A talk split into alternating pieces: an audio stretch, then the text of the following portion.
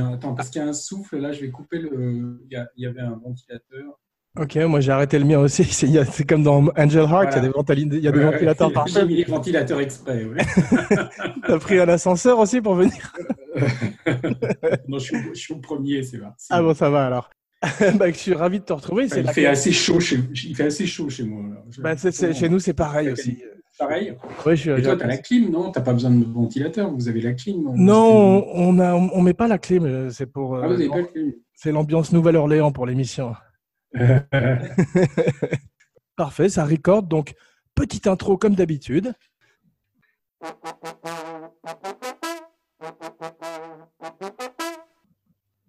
J'accueille à nouveau avec joie dans l'émission mon cinébody, Laurent Vachaud, scénariste, critique, véritable détective privé du 7e art et de l'occulte pour Cinébodies numéro 22, Angel Heart, Alan Parker, 1987.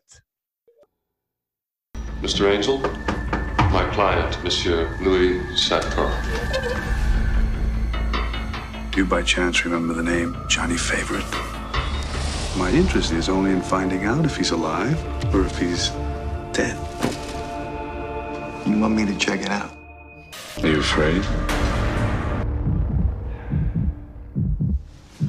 It's funny, I have a feeling I've met you before. Bonjour Laurent, comment vas-tu? Salut, comment ça va? Ça va très bien. Eh ben, écoute, je suis ravi de te retrouver. Es-tu prêt pour notre nouvelle Moi aussi, absolument. Après Rose Paris Baby Oui, je commence à devenir spécialiste du, thriller occulte.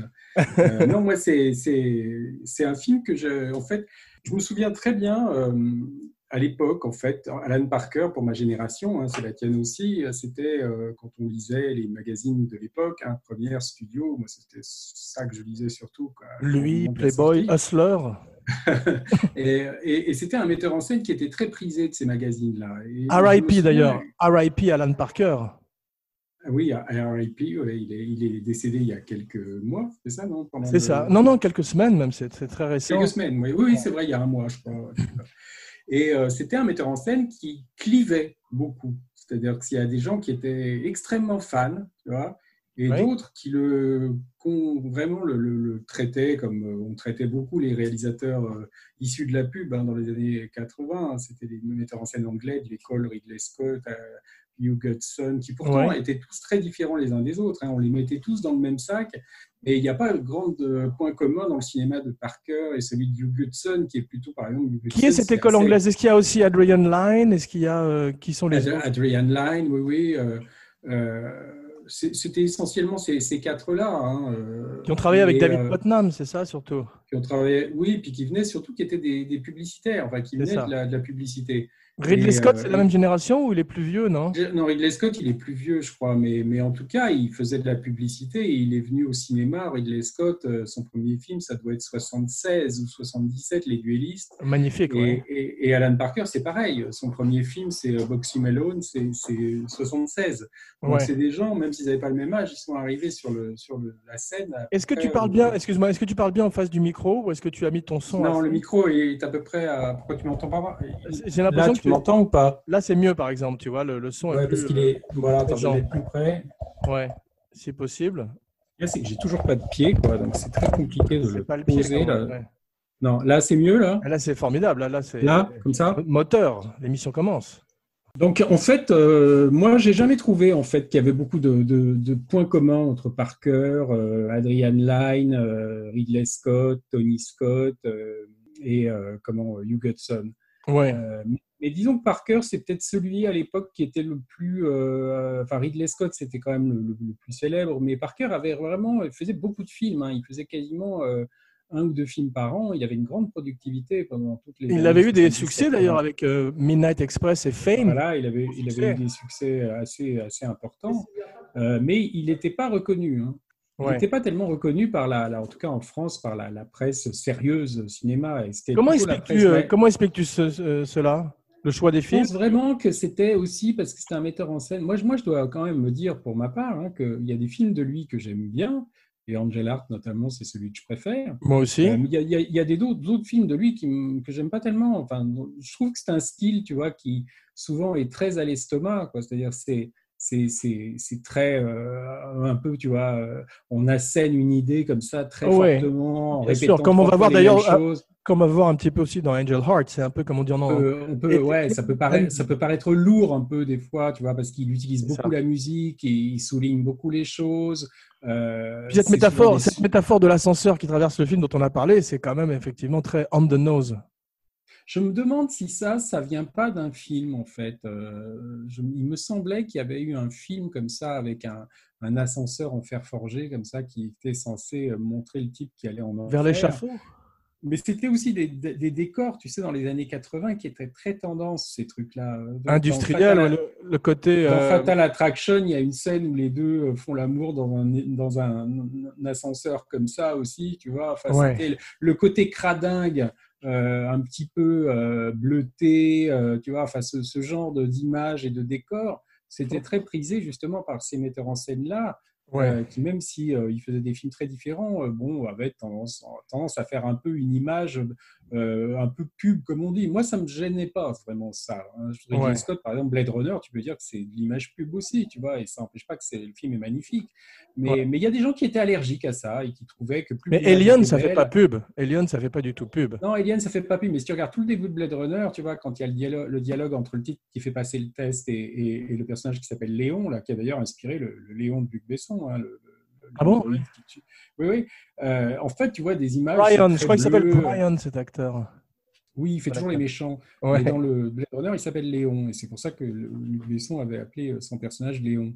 Mais, euh, et donc, en fait, dans Angel Art, euh, moi, je trouve franchement qu'il y a plein de défauts que Parker pouvait peut-être avoir un peu. On les retrouve plus ou moins là, mais je les trouve quand même, ça passe très bien. Peut-être que c'est à cause du sujet, tu vois, qui est peut-être plus outré.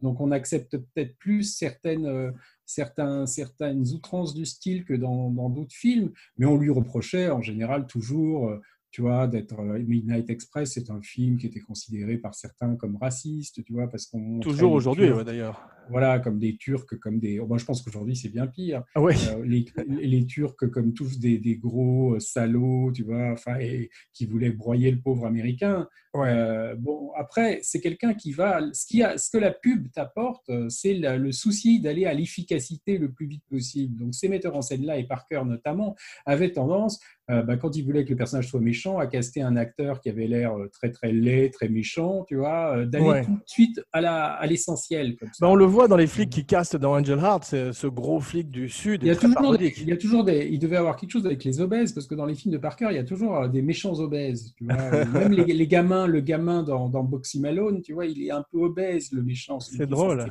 mais il a... c'est pour ressembler à Al Capone, mais, mais je trouve qu'il a, il a toujours ce raccourci un petit peu. C'est jamais très très subtil. Mais en même temps, bon. Excuse-moi, mais il a, ce côté, pardon, il a ce côté un peu teratophile qu'ont certains metteurs en scène. On le voit d'ailleurs euh, quand il filme la, la, Louisiane, où tu vois euh, des, des, gens qui sont un peu consanguins, qui sont bordure délivrance. Oui, oui, et il a ce goût, effectivement, pour les monstres, ou en tous les cas pour les gens un petit peu over the top, comme tu disais. Ouais.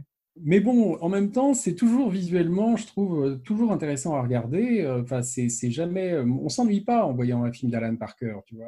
on, peut, dire après que c'est pas subtil, enfin, on peut le critiquer. je suis moins intéressé par sa deuxième partie de carrière et je trouve qu'effectivement, son apogée, c'est Angel Heart, que j'adore. Oui, je crois qu'après, moi, j'ai moins été fan. Je sais qu'il y a des gens qui aiment beaucoup les, Commitments ou euh, même Mississippi Burning. les, les, Commitments, je ne l'ai pas vu, moi. Hein, je ne l'ai pas vu non plus. Je suis fan de ce genre de, de, de musique. Et je n'ai pas vu Mississippi Burning parce que je ne suis pas très fan de ces films où il y a le, le, syndrome, comme on appelle en américain, du White Savior. Tu connais ça comme ouais, Dans Green Book? Oui. Non, mais le, Mississippi Burning, ça, je l'ai vu. Écoute, je trouve que c'est. Euh, moi, je trouve que oui, c'est ça. C'est toujours les, les, les, bons blancs du FBI qui viennent, euh, ouais, viennent sauver pas les blacks opprimés par le Ku Klux Klan. Exactement. Je sais pas en plus si c'est une histoire réelle. Euh, ça doit être basé sur, sur la réalité, mais à, à, partir de là, ils prennent énormément de liberté. Mais on voit qu'il effleure le, le, racisme dans Angel Heart, un petit peu à la Louisiane, avec ce gros flic, justement, quand, il, quand il couche avec les abonnés.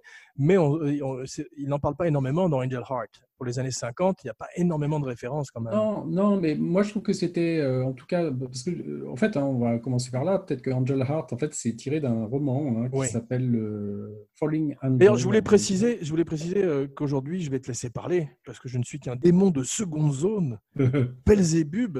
Donc, comme dit Michel Simon dans La beauté du diable, grand Lucifer, inspire-moi. Vas-y, alors William Hodgeberg. Alors, William Hjortsberg, je ne sais pas comment ça, c'est un nom assez bizarre à prononcer, Hjortsberg, je crois. Euh, c'est un, donc un, en fait un, romancier euh, qui, qui, est né dans le Midwest et qui a écrit des livres hein, au début sur euh, les cowboys, enfin sur l'Ouest, et qui est venu après au fantastique, hein, notamment avec ce bouquin. Il en a écrit un ou deux autres après. D'ailleurs, il paraît qu'il y a même une suite d'Angel Heart qu'il a faite après. Ah bon? Mais tu l'as lu le livre de, Oui, oui, le livre, je l'ai lu. Oui. Il a été publié en France dans la série noire Gallimard, sous le titre le, Sabbat dans Central Park, parce qu'en fait le, roman se passe à New York. Et ils vont pas à la Nouvelle-Orléans dans le livre, c'est ça? Non, non, il n'y a pas du tout la Nouvelle-Orléans. Est-ce qu'il y a d'autres différences notoires? Il n'y a pas l'enfant de, Oui, il n'y a, pas l'enfant de, Lisa Bonnet qui se révèle, tu vois, ça, c'est peut-être mieux, du diable. Ouais. Ouais, Donc, il, a, il, a, fait quelques changements hein, quand même. Et à la fin, normalement, si je me souviens bien, dans le roman, on nous dit dans le film que c'est en fait euh, Harry Angel qui a tué toutes les, personnes qu'il rencontre pendant le film, tu vois. Oui. Euh, et dans le roman, c'est Louis Cypher en fait qui les tue. C'est très différent ça comme euh, comme. Voilà. Et c'est pour en fait qu'à la fin il se fasse arrêter. et c'est comme ça que l'autre a sa vengeance. Il n'y a pas tout ce truc avec le type qui descend en enfer, tu vois. Mais c'est très circonvolu comme une sorte. C'est très circonvolu comme vengeance. Pourquoi est-ce que le diable ne va pas directement simplement voir euh, Harry Angel et lui dit maintenant euh, c'est l'heure de payer ta dette? Pourquoi est-ce qu'il fait cette énorme labyrinthe? Parce que pour qu'il pour y ait cette espèce de, découverte horrifique qu'il est lui-même la personne qui recherche, tu vois, pour que ce, le diable joue avec lui en fait pour lui donner. Voilà, pour psychologiquement ça soit ça soit plus fort. enfin c'est très très artificiel comme plein de, trucs de si on commençait à compter dans les histoires et dans les scénarios, euh, pourquoi il n'a pas fait ça euh, ben, Parce qu'il n'y a pas de film sinon. Non, c'est sûr, c'est sûr. Mais disons que c'est. Moi, je pense que ce film-là, en même temps, il a pas mal influencé des films euh, postérieurs. Tu vois C'est-à-dire, je pense qu'un film comme Memento de, Christopher Nolan, moi, je vois l'influence d'Angel Hart là-dedans. Il y a deux films des années 80. Il y a deux films des années 80-90 faits par des mecs comme un de Parker et un d'Adrian Lyne qui je trouve ont eu une grande influence après sur pas mal de réalisateurs. C'est Angel Hart et les de Jacob. Tu vois, oui, c'est vrai que sont des films similaires un petit peu, effectivement. Et tu vois, le, sixième sens de Shyamalan et tout ça, c'est probablement influencé par euh, l'échelle de Jacob. Mais ils sont tous des enfants de Rosemary's Baby, en fait. Oui, alors ce qui est marrant, c'est qu'au départ, si tu veux, le livre, donc je reviens au bouquin de William Yorsberg, là, qui a été écrit en 78, je crois. Euh, c'était euh, une hot property à, Hollywood, ce qu'on appelle un, manuscrit convoité, tu vois. Donc il y a beaucoup de producteurs qui s'y étaient intéressés tout de suite, et notamment Robert Evans, tu vois, à l'époque euh, où il était producteur indépendant. Hein, et, et c'est pas très étonnant finalement, parce que quand tu vois Chinatown et quand tu vois Rosemary's Baby, hein, qui étaient deux des films de Roman Polanski où Evans avait eu une grosse implication, on pourrait se dire que Angel Art est un peu le croisement des, des deux. Hein. Absolument, oui. Et alors, il y a une autre euh, citation, à mon avis, tout à fait délibérée de la part de William Mearsberg, c'est que le, personnage de Johnny Favorite, c'est-à-dire ce, crooner qui a disparu et que Harry Angel doit retrouver, hein, euh, qui s'avère être lui-même à la fin, euh, en fait, son vrai nom, c'est Jonathan Liebling. Euh, parce que favorite, Liebling, c'est censé être une traduction. Mais il se trouve que le vrai nom de Roman Polanski, c'est Liebling. Tu vois. Il s'appelle euh, Roman Thierry Liebling, Polanski.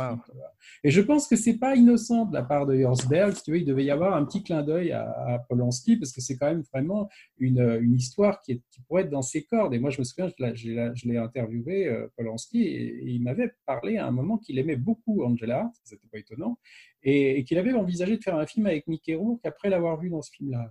Je crois qu'ils sont pas arrivés à trouver un film. La neuvième porte rappelle un peu Angel Heart aussi. Et, eh ben, et oui, et tu vois Johnny Depp dans, dans, dans la neuvième porte, tu vois très bien ce qu'aurait donné le, le, Mickey Rourke des années 80-90 euh, dans ce rôle-là, tu vois. Un petit peu, euh, Mais il y a une tradition, il y a une tradition de détective de l'occulte un petit peu comme ça. D'abord, je trouve qu'il mélange magnifiquement les deux genres, l'horreur et, le noir, par cœur. Alors la différence, c'est que le roman, tu veux, est une satire. Il y a un côté un peu presque comique par moment que le film n'a pas du tout, tu vois. Ah non, effectivement. Ouais. Sauf le, look de, sauf le look de Mickey Rourke, il y a des moments où il ressemble un petit peu quand même à Bob Hopkins dans euh, la peau, Qui veut la peau de Roger Rabbit. Oui, puis non, mais il y a les, il y a les vraiment, il, fait des clins d'œil appuyés à Nicholson dans, dans, dans Chinatown. D'ailleurs, Nicholson avait été approché pour jouer Henry Angel. C'était le premier choix de, de, Alan Parker et il a décliné.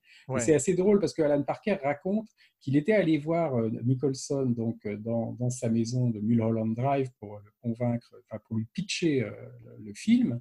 Et il paraît que en fait Nicholson était très euh, gracieux et agréable avec lui, mais en même temps, il venait d'acheter, paraît-il, un, tableau à, à Sosby, je ne sais plus si c'était un Manet ou un, tableau très très cher. Et en fait, il y avait eu un, un, couac dans euh, tu sais ça, comment ça se passe, tu, tu, interviens pas directement, tu as des courtiers. Et en fait, ils s'étaient trompés, ils avaient acheté, il avait acheté un autre tableau et pas celui qu'il voulait.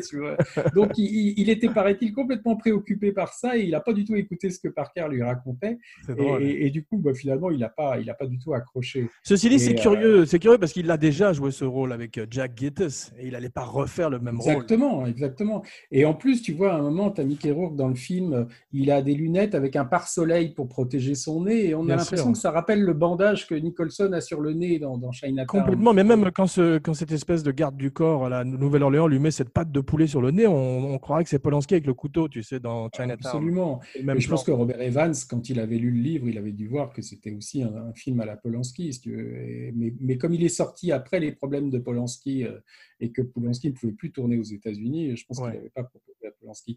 Mais disons qu'en fait, c'est donc c'est le thriller satanique, c'est plutôt, tu veux, on pourrait euh, trouver que le film est un peu dans le style des, des films des années 40, tu vois, un peu comme euh, euh, les films de Val Newton, tu vois, La septième victime. Des oui, mais c'est un film curieux parce que c'est un film qui se passe, dans le livre c'est en 59 et dans le film c'est en 55.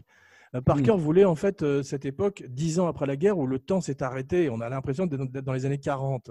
Mais c'est cette esthétique du film noir, mais en même temps, c'est déjà 1955, et en même temps, c'est aussi la grammaire des, des films des années 80. C'est très moderne dans bah son approche. Oui, bah, il en fait, il a été beaucoup critiqué par Kerr parce qu'il faisait des, inserts, tu vois. Et Pauline Kael, par exemple, la critique du New Yorker, avait été très féroce parce qu'elle disait qu'il montait les films comme un exhibitionniste, c'est-à-dire en montrant les choses très rapides comme ça, tu vois. Et en même temps, moi, je trouve qu'il fait des inserts dans. Ils sont beaux ces inserts. Il y a, beaucoup de. Mais, mais, tu regardes Polanski dans ses films, Polanski est un maître de l'insert euh, inquiétant, si tu vois l'espèce le, de carcasse de répulsion, tu vois, ou plein de. ou même le, Scrabble. Le Scrabble le puzzle de Rosemary's, le scrap de Rosemary's Baby. Donc je pense que c'est pas impossible que Parker ait essayé d'imiter un petit peu ce style-là, et ça fonctionne, je trouve, parfaitement. Et la photo, je trouve, est très très belle. Et les... en tout cas, très belle. Il y a des moments où c'est un petit peu trop léché, mais, de... mais la photo de Michael Sarah. parce qu'il y a les, les, ventilateurs, tout ça. Après, c'est vrai qu'il y a tout un truc qui rappelle. C'est quoi justement ces ventilateurs? C'est quoi cette euh, ah bah, symbolique? Les ventilateurs, je crois qu'il a. Ça, c'est pas dans le roman du tout. Hein. C'est une idée visuelle qu'il a eue. Chaque fois qu'il y a quelque chose d'inquiétant ou de diabolique ou qu'il y a la présence de Louis Cypher euh, qui, qui sera, enfin, que Louis Cypher est dans le coin, tu as les ventilateurs qui se mettent à tourner, tu vois. Pourquoi? Parce qu'il fait chaud à cause du diable ou parce que c'est l'odeur de soufre C'est quoi? Parce que, oui, je crois qu'il y a une scène qui a été coupée dans Angel Art, qui est d'ailleurs la scène où tu vois euh, comment euh, il y, a, y, a le, le, non l'avocat de, de, de, Niro qui s'appelle Winesap. Winesap. En fait, il se fait décapiter euh, par un, un, pal de ventilateur et, ah et, ça a été coupé du film après ça. J'aime bien ce personnage. J'aurais préféré qu'il ait un plus gros rôle parce que tous ces, ces suppôts du diable ou ces personnages comme Renfield dans Dracula, tu sais, qui aident le, mal, sont toujours des personnages intéressants euh, comme James Mason dans euh, Salem's Lot, les, sorciers, euh, de Salem. Et je trouve que Winesap aurait souvent, être un peu creusé. Souvent des avocats parce que tu vois dans le côté vendre son âme au diable enfin même le, Al Pacino là le film qu'il avait fait l'avocat du l'associé du diable c'était un avocat aussi donc c'est drôle. il y a, quelque chose de diabolique il y a une chose dont on avait parlé dans Rosemary's Baby qui m'a beaucoup intéressé, c'est toujours ce parallèle entre le monde du spectacle et le diable qu'on voit dans l'exorcisme, qu'on voit dans Rosemary's Baby avec John Cassavetes, et cette fois-ci ce personnage de Johnny Favorite, tu vois, qui vend son âme au diable. Phantom, of the, Paradise aussi. Exactement. Tu sais à qui m'a fait penser Johnny Favorite, un petit peu comme personnage crapuleux, un peu comme ça, à Nick Nightingale dans Eyes Wide ah Shut. oui, oui. Personnage nocturne. Oui, un petit peu. C'est, des... En fait, c'est des là, toute la trique de Angel Art, alors c'est le fait qu'il ait appelé le film Angel Art aussi, c'est une volonté de se démarquer du livre, hein, parce que Falling Angel, ça veut dire l'ange déchu. Hein, D'ailleurs, c'est Fallen Angel en anglais. Fallen Angel. Et d'ailleurs, dans le film, tu vois, à un moment, quand Mickey Rourke se bat avec un, saxophoniste black, je crois, à un moment, tu vois, il y a un ange qui est au mur et qui tombe. Tu vois, ah, on a l'impression qu'il a voulu illustrer euh, Falling Angel. Tu veux dire quand tu veux dire quand un cascadeur se bat contre le garde du corps noir C'est assez mal fait. c'est assez mal fait. Mais en tout cas, il a, euh, Parker a amené l'atmosphère de la Nouvelle-Orléans parce que il, tout le bouquin se passe à New York hein, et tout, tout, ce qui est euh, le vaudou et tout ça, c'est dans Central Park la nuit. Et le personnage de Lisa Bonet, en fait, était une prêtresse vaudou à New York alors. Absolument, dans le, dans le parc. Ça. Il y avait des, des sabbats la, la nuit dans le parc. Elle avait 17 Et- ans dans le livre aussi? Alors là, ça, je me souviens plus. euh, Et c'était également une histoire d'inceste dans le livre, donc. Dans le livre, euh, écoute, franchement, je me souviens plus du tout de ça. Je crois Ouais. pas qu'il y avait ça. Dans, je crois pas du tout qu'il y a ça dans le livre. Bon, on va mettre sur. Ça, c'est- on va poser l'émission, tu vas aller le relire.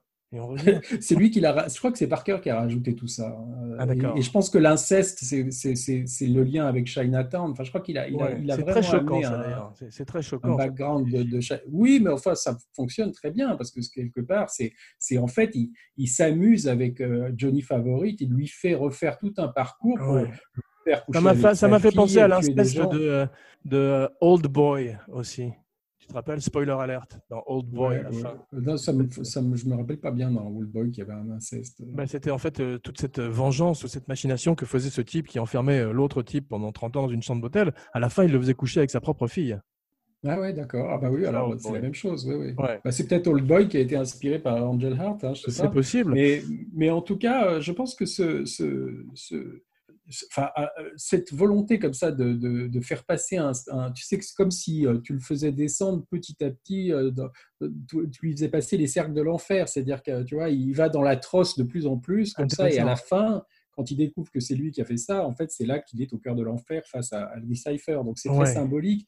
On peut reprocher au film peut-être un manque d'humour, peut-être, je sais pas. Tu vois, je pense que Polanski aurait amené plus d'humour. Je trouve que euh, Mickey Rourke a, a- a une légèreté quand même et un peu d'humour une espèce de, de, de- d'étincelle. À la fin, c'est à la fin, c'est assez appuyé quand même. hein, Oui, c'est vrai, mais quand il est dans toute.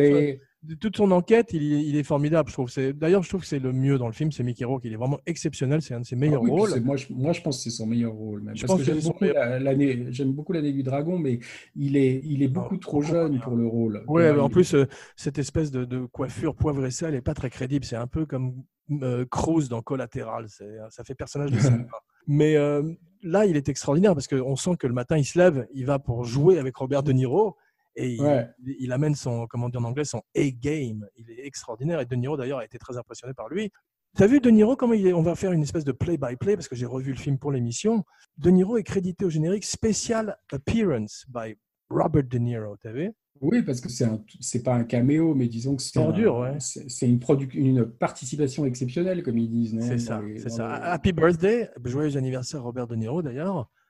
Il y a beaucoup de gens qui l'avaient critiqué à l'époque, tu vois, en disant qu'il en faisait des tonnes, tu vois, avec les grands ongles, avec. Non, il euh, est fantastique, je euh, trouve. Tu sais qui m'a fait penser? Il fait penser à, ça m'a fait penser à une espèce de, de, de Twilight Zone euh, avec plus de moyens et plus de sexe et de violence. Ouais, ouais, ouais, un peu. C'est- Twilight Zone, si tu veux, c'est c'est toujours des trucs qui, qui, qui aussi reposaient beaucoup sur un twist final. C'est ça, tu vois, sur, ces euh, contes moraux où tout d'un coup le héros est puni là où il a péché, littéralement. Mais tu peux dire la même chose de, l'échelle de Jacob aussi, tu vois. où C'est à la vrai, fin, le gars, c'est est- le- je crois même qu'il y a eu un, il y a eu un Twilight Zone qui a été fait euh, où le où le type en fait, c'est- ils se sont inspirés du, du- du- d'un truc de, un film de Robert Enrico qui s'appelle La rivière du hibou, euh, qui est tiré d'une nouvelle d'Ambrose Bierce où en fait le gars est mort mais ne le sait pas, tu vois quoi. Ah Enfin, ouais. c'est- et je me, je me demande si c'est pas le premier épisode de Twilight Zone. C'est intéressant, mais il y a- il y, a une grande tradition du détective qui enquête et qui découvre à la fin que c'est lui euh, le, le coupable. Ouais. Il y avait également un roman, ou je sais plus si c'était une pièce ou un roman sur euh, la bête Oui, mais. Memento, tu vois, je parlais de Memento Ouais. de, de Mais tu te Christopher rappelles Nolan, la c'est ça. Un livre qui s'appelle La Bête Noire, je crois, ou une pièce de théâtre où justement le type enquêtait sur la bête du Gévaudan et se rendait compte à la fin qu'il était la bête du Gévaudan. Oui, non, non. Ouais, bon, bon, enfin, ça, c'est, je te dis, c'est toute la tradition de, de- c'est quoi, le meurtre de Roger Ackroyd, où en fait, le, le gars qui raconte le roman est lui-même le coupable, mais ça, le, le- le Ah, ça. spectateur ne le sait pas, tu vois. ça. Après, bon, moi, je pense que c'est, c'est, ce, ce- ce film-là, si tu veux, il a réussi quand même. euh, Parker, je crois qu'il avait un gros problème, c'est qu'il se disait, si tout se passe à New York, comment je vais filmer ça pour que ça ait l'air un peu différent de tous les films qui ont déjà été faits à New York? En plus, ça devait être un New York d'époque, donc je pense que ça devait coûter très cher de reconstituer, tu vois. Ouais, mais enfin, quand il vraiment, est euh, à Harlem, on n'a pas, on pas beaucoup vu Harlem au cinéma, à part dans certains films. Voilà, mais dans le, dans- le, Ça fait penser à Live and Let Die aussi. Mais dans le roman, il n'y a pas tout ça. hein. Il n'y a pas la communauté noire. Il a pas. Enfin, je me je, je souviens absolument pas de tout ça dans le roman. D'accord. Euh, donc euh, Harlem, en tout cas, ça se passe pas à Harlem, je crois. Il a des beaux décors naturels dans le film, que ce soit ses Par contre, il y a le vaudou. Il y a, il y a le vaudou. Ça, c'est vraiment ce qui est, ce qui est, ce qui est, euh, Mama ça, Carter. ce qu'il a, qu'il a gardé. Mais j'ai pas le souvenir qu'il y avait le, le truc dans la, la, la chapelle de Harlem au début là. Ouais. Robert De Niro euh, est entre euh, Mission et Les Incorruptibles dans sa carrière. Il arrive d'ailleurs avec la coiffure de Mission. Il a toujours les mêmes choses. J'aime bien quand les acteurs font euh, deux rôles avec euh, le même look. Par exemple, comme quand euh, Kurt Russell avait la même moustache dans Hateful Hate ou dans Bone Tomahawk. un peu, Ils se disent. là, là, je pense qu'en même temps, ça marche bien parce que, bon, le diable avec la barbe, pourquoi pas, tu vois. Je trouve qu'il a un super look, ouais. Et puis ça, on n'avait pas l'habitude de le voir beaucoup avec la barbe à cette époque-là de Niro, si tu veux. Donc ça lui faisait une tête un peu nouvelle, un peu. Tu vois, je crois que c'était avant Mission. non, c'était après. Non, c'est juste après Mission. Il a ses cheveux, il a exactement la tête de Mission en fait. Mm. J'avais pas remarqué, mais en fait, au début, ses ongles sont relativement. Et, plus, plus on avance dans le film, plus ses ongles sont longs, en fait. Ah ouais. Mais à la fin, d'ailleurs, les ongles sont, sont, très longs et on voit que c'est pas sa main. Quand il y a un insert sur une main avec les autres ongles. Quand, il met le, quand il met le, disque. C'est ça. Exactement. Mm. Alors, j'ai une question à te poser à propos de ce disque et cette chanson magnifique, cette espèce de vieille ritournelle qui, euh, qui berce le film, tu vois, qui lui donne une ambiance à la fois inquiétante et, et, et, très belle. Girl of my dreams, I love you. Honest, I do. You are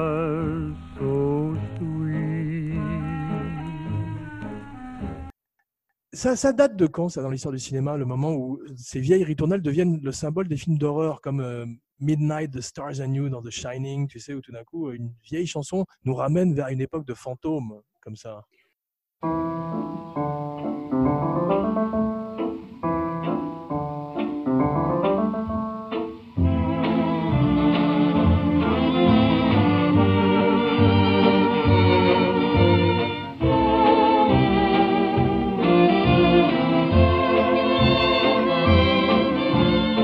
Est-ce qu'il y, a un précédent avant de Shining? Non, mais c'est dès que tu as des films d'horreur qui se passent dans, une époque passée, euh, tu as... Non, mais là, mais là, de Shining, ça se passe en 80 et tout d'un coup, tu as un disque des années 30, tu vois. Comme il y avait ça aussi dans Jeepers Creepers. Jeepers Creepers, where'd you get those creepers? Jeepers Creepers, where'd you get those eyes? Ça, je l'ai pas vu, ça. Ouais, c'est euh, un, un, bon film d'horreur, Jeepers Creepers, mais le, metteur en scène est un pédophile, malheureusement, et euh, donc euh, il ah bon? condamné, ouais. Victor Salva, je crois, il s'appelle. Ah oui. Mickey Rourke. Qu'est-ce qui s'est passé avec Mickey Rourke dans sa carrière? Pourquoi tout d'un coup, après, un tel succès, il s'est à ce point-là abîmé avec la boxe, avec les stéroïdes, avec je ne sais quoi. Mais en fait, je crois que Alan Parker, il disait, j'avais lu une interview de lui euh, à propos d'Angel Art, où il disait que, en fait, si Mickey Rourke était mort après Angel Art, par exemple d'un accident de voiture et tout ça, il aurait été le même mythe que James Dean. C'est possible, ouais. Est-ce que c'était une grosse star aussi en Amérique? Parce que euh, Angel Art n'a pas très bien marché, c'était surtout une très grosse star en Europe, Mickey Rourke, non? C'était une très grosse star en Europe, mais disons qu'il fascinait beaucoup de gens aux États-Unis. Il avait une espèce de mystique. On disait que c'était le prochain Brando. Enfin, on avait l'impression que ça allait être l'énorme star des années, euh, des dix ans à venir, tu vois. Ouais, ouais. Et en fait, ça n'a pas été le cas parce qu'il s'est un peu autodétruit lui-même. Hein. C'était un gars qui avait des tas de problèmes euh, psychologiques. Euh, il, il, devait, à mon avis, prendre des drogues. Parce que Parker disait quand même que c'était un peu compliqué de tourner avec lui, mais que ça l'a été encore pire après euh, pour les metteurs en scène qui l'ont pratiqué après lui. Euh, il était il était plus du tout gérable. Le type qui a fait The Wrestler, comment il s'appelle euh?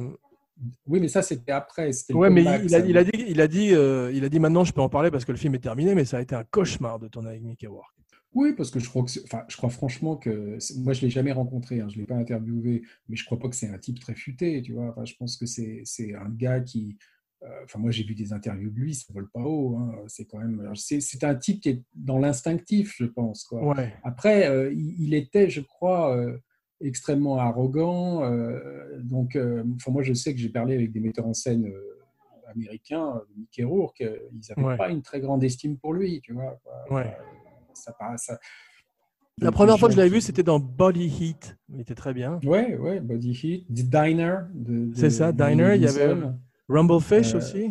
Rumblefish, euh, euh, un truc qui s'appelait The Pope of Greenwich Village, je ne sais plus si c'est avant ou après. Si, c'est avant, tu as raison, avec Eric Roberts, qui était pas mal d'ailleurs. Non, il, a, il, commence, il commence fort. Et Eureka de Nicolas Rugg aussi, quoi. il avait un, petit rôle là-dedans. Ah, mais mais c'était, non, on pensait que c'était la, la J'ai vu qu'il était dans Heaven's Gate aussi.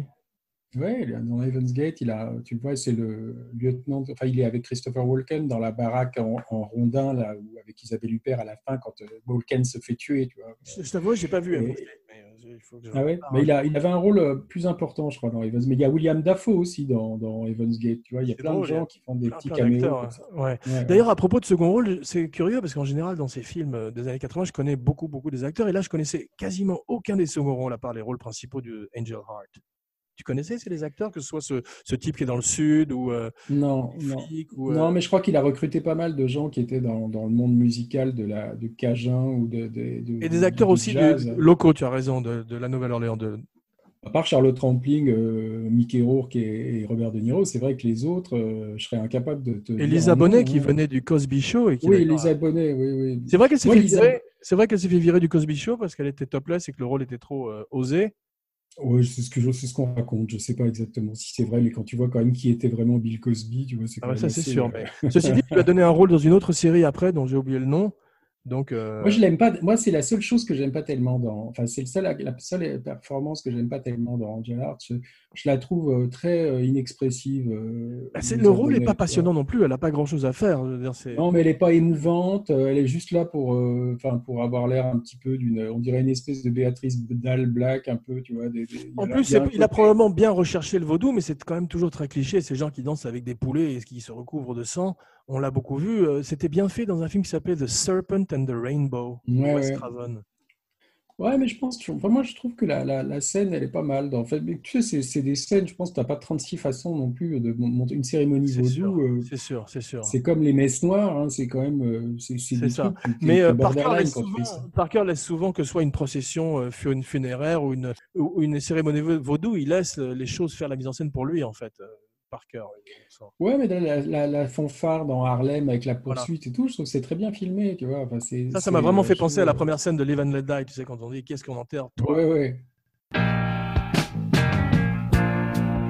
You were young and your heart was an open book. Oh, you used to say, live and let live. But if this ever changing world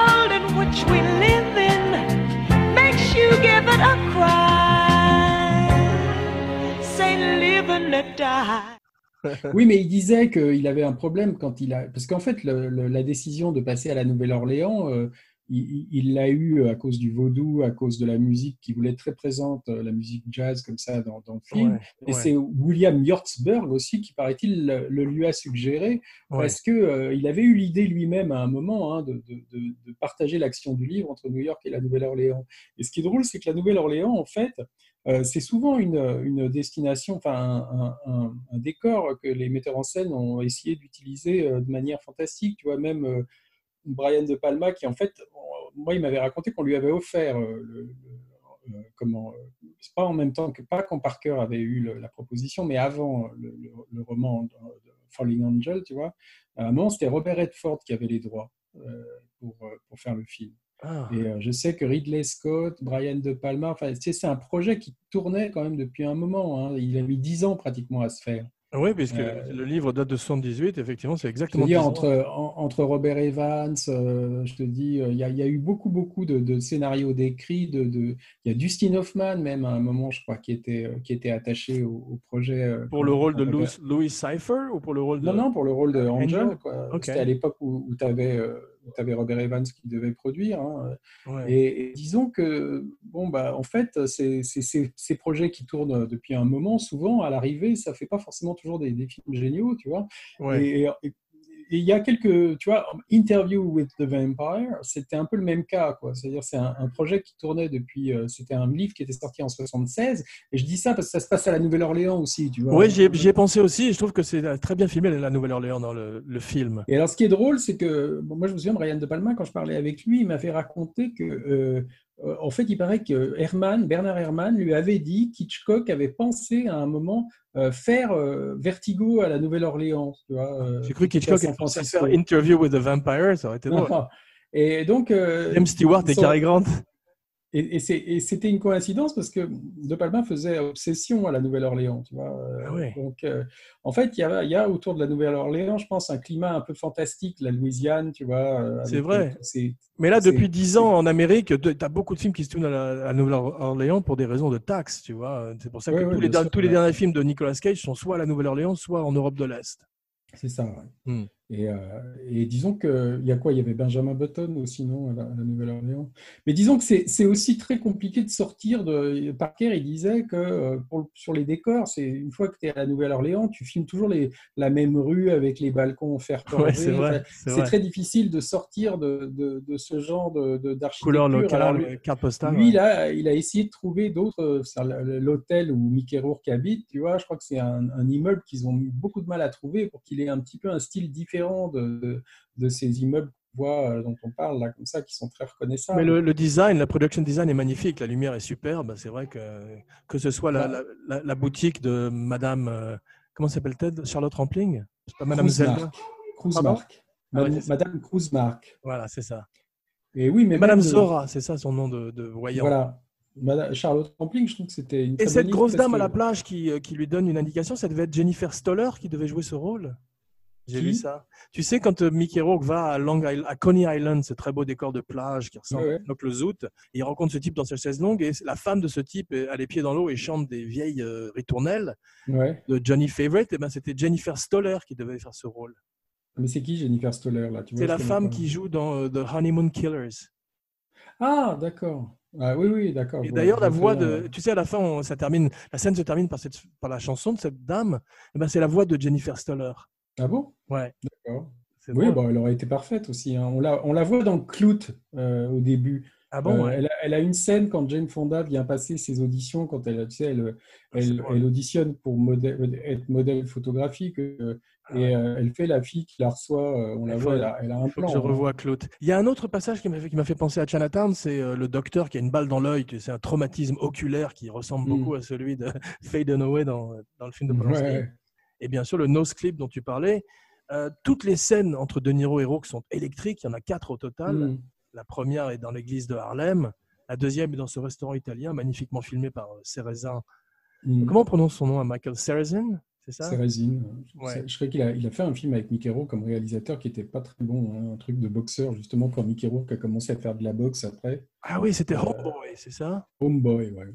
Ouais, ouais, non, J'avais pas, pas un grand souvenir de ce ouais, non, ça a commencé à se gâter après, en fait. De toute façon, ce qui est curieux, c'est que je sais pas pourquoi, mais la plupart du temps, quand les chefs opérateurs passent à la réalisation, ça fait rarement euh, des films mémorables. Alors, ça dépend. que- Il y a quelques exemples comme euh, Barry Sonnenfeld avec Man in Black qui était bien réussi. Oui, Barry Sonnenfeld, ça doit être un des rares exemples. Je trouve que John, euh, Speed de John de Bont était pas mal, dans le genre sous Die Hard. Oui, mais alors après, John de Bont, il en a fait, mais 35 qui étaient tous plus nuls les uns que les autres. C'est sûr, mais enfin dans le genre, Speed c'est- c'est- 2. c'est- ce sont des popcorn movies. Il y a des gens qui aiment Twister, pas moi, mais euh, il y a un public quand même. Oui, mais tu n'as jamais un chef opérateur qui est devenu un metteur en scène important, tu vois. Ouais, c'est vrai, c'est vrai. Alors que, t'as- par exemple, tu as des monteurs, tu vois, Robert Wise, c'est quand même le monteur de Citizen Kane, qui est devenu un metteur en scène très important après, à l'HB.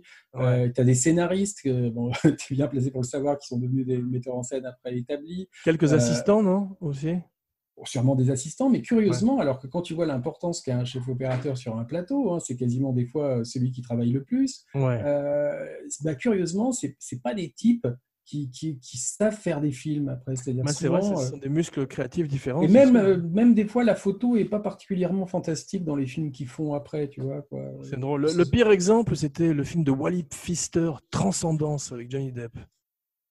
Oh non, le pire exemple, c'est Terminus de Pierre-William Glenn avec Johnny Hallyday. Quoi, Ah ouais. tu vois. Enfin, là, c'est- tu m'as battu, effectivement. On avait touché le fond. Moi, Le Mad des- Max français, c'était fort, ça. Bruno Nuiten, qui est pourtant un type très intéressant, il avait fait, après Camille Claudel, il a fait un film avec Julien Rassam, là, le, le fi- le fils de Claude Berry. C'était épouvantable, comment un truc qui s'appelait Albert souffre. C'était le spectateur qui souffrait. Enfin, c'est facile de dire ça, mais tu comprends pas comment des types, parce que par exemple Bruno Nuiten, moi je l'ai- connu un peu, c'est un type extrêmement intelligent et très. Enfin, euh, je- tu comprends pas comment ils peuvent après se mettre dans des trucs où il n'y a pas d'histoire, où c'est, tu te demandes, euh, je sais pas ce qui leur passe par la tête. quoi. Ouais. je trouve que le film a fait la lumière me fait penser aussi à Fincher par moments, ce côté un peu crade mais chic. Oui, mais, tu sais, sais. oui, mais ça, c'est la pub. hein. Fincher, Ouais. faut pas oublier que c'est un type qui vient de la pub. hein. Je crois qu'il venait des music videos, des, des vidéoclips Fincher, non?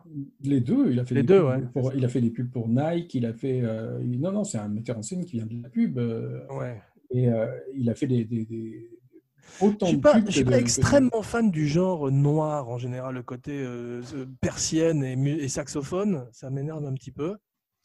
Moi, j'aime bien ça. Là, Angel Art, on peut appeler ça même le néo-noir, tu vois. Ouais, c'est comment on essaye de réinventer le noir euh, Ouais, euh, dans les années 80, tu vois, ouais.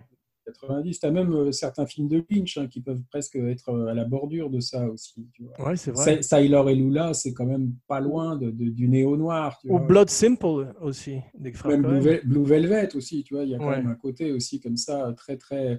Mais euh, moi, je trouve que pour revenir donc euh, à, à- à Angel Art, euh, je trouve que moi, ce que, ce- je me souviens quand même que quand j'avais vu le film, je, je crois que je l'aime plus maintenant que je l'aimais à l'époque quand je l'ai découvert, si tu veux, parce que je trouve qu'il a bien vieilli, en fait, si tu veux, et que Bah, je moi, trouve on- pas- je, je l'ai- je trouve qu'il tient bien, il tient bien le coup, effectivement. J'avais adoré à la sortie et j'ai toujours aimé en le voyant là. En particulier Mickey Rourke qui porte le film, il est quasiment de toutes les scènes, il porte le film. Ouais, et je trouve, alors, il y a beaucoup de gens qui euh, n'aiment pas, mais je pense que c'est parce qu'ils n'aiment pas ce genre-là. Je trouve que c'est un film vraiment glauque. C'est-à-dire qu'il il est allé très loin, tu vois, dans, la glauquitude à une époque où, où c'était plus déjà encore complètement à la mode. Tu as raison, mais ça aurait pu être ridicule. Et en fait, Mickey Rourke amène quelque chose qu'amènent certains grands acteurs, comme un peu Heath Ledger aussi dans le Joker du Dark Knight. C'est que tu as l'impression que ses vêtements, il les porte vraiment. Il vit dedans. euh, Ça fait lived in, comme on dit, tu vois, c'est comme atmosphère. Ah non, mais sans Mickey Rourke, c'est pas le même film. hein. Il faut quand Ouais. même bien voir que si tu mettais euh, Matt Dennis- Dillon à la, pla- Matt Voilà. Dillon à la place ou Matt Dillon ou Dennis Quaid, c'est pas la même chose. Dennis Quaid, c'est pas du tout pareil. Et je crois même qu'il est meilleur que, que Johnny Depp dans La Neuvième Porte, même si moi j'aime bien La Neuvième Porte aussi. Ah non, hein. il est meilleur, il est meilleur, il est meilleur, vraiment. Je, je trouve, parce que quand il est face à De Niro tout d'un coup, il est- ils sont exactement à égalité. Et quand De Niro lui Oui. dit, une des phrases que De Niro lui dit dans sa première scène, c'est I heard about you. Et tu as l'impression Mhm. qu'il lui parle de Mickey Rourke, tu vois ce que je veux dire C'est Ouais. un jeune qui arrive tout d'un coup.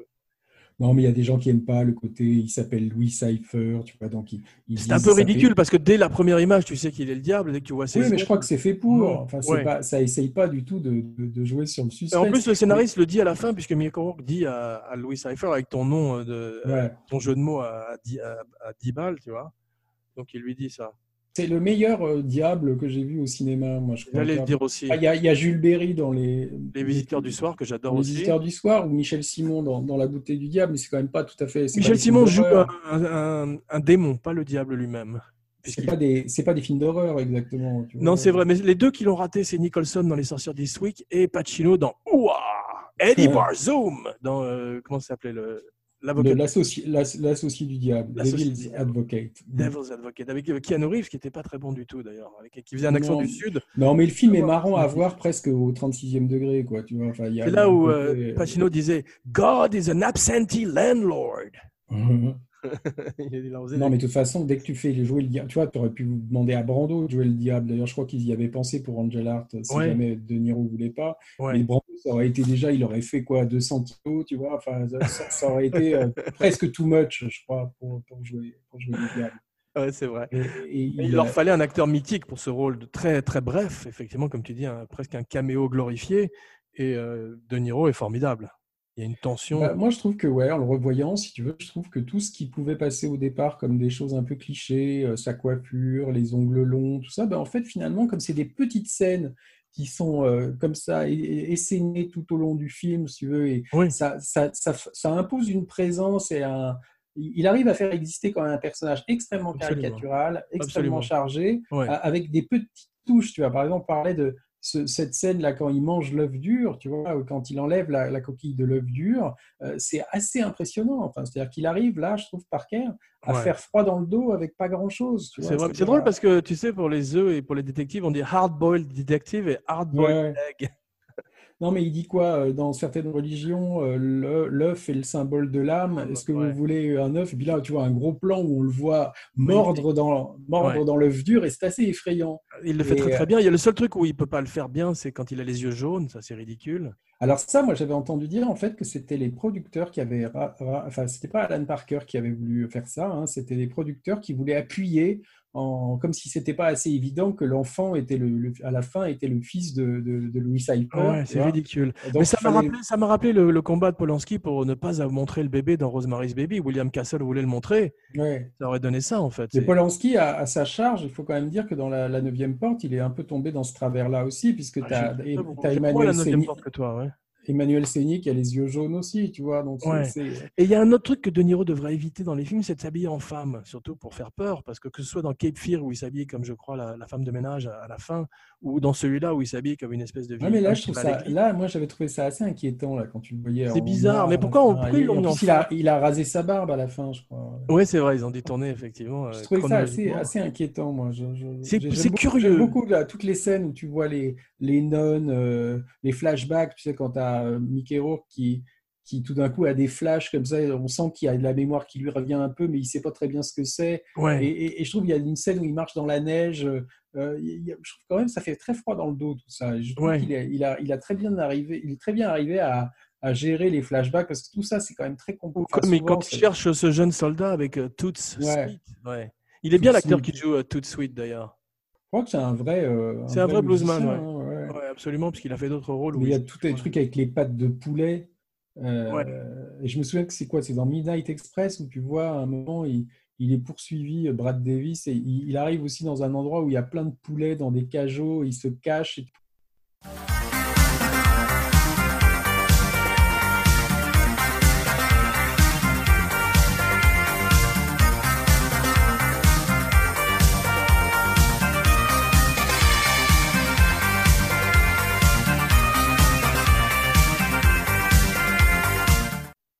C'était dans le livre, ça, le fait qu'il ait cette espèce d'allergie au poulet? Je me souviens. Non, pas du ça tout, vient, c'est quoi la symbolique? du. J'ai pas complètement compris la symbolique de ça, puisqu'ils ils insistent énormément là-dessus dans le film. Bah, parce que c'est euh, par rapport à quand ils ont euh, tué le. C'est pas quand ils ont tué le, le, le soldat là, ils ont ils ont ils ont fait ils ont tué un, un poulet dessus. Enfin ils ont. ah, d'accord. un- Ah oui, ça, ça- en fait, lui- ah oui, ça lui rappelle euh, ça lui rappelle le trauma. La vois. cérémonie sacrificielle, ouais, peut-être. Ouais.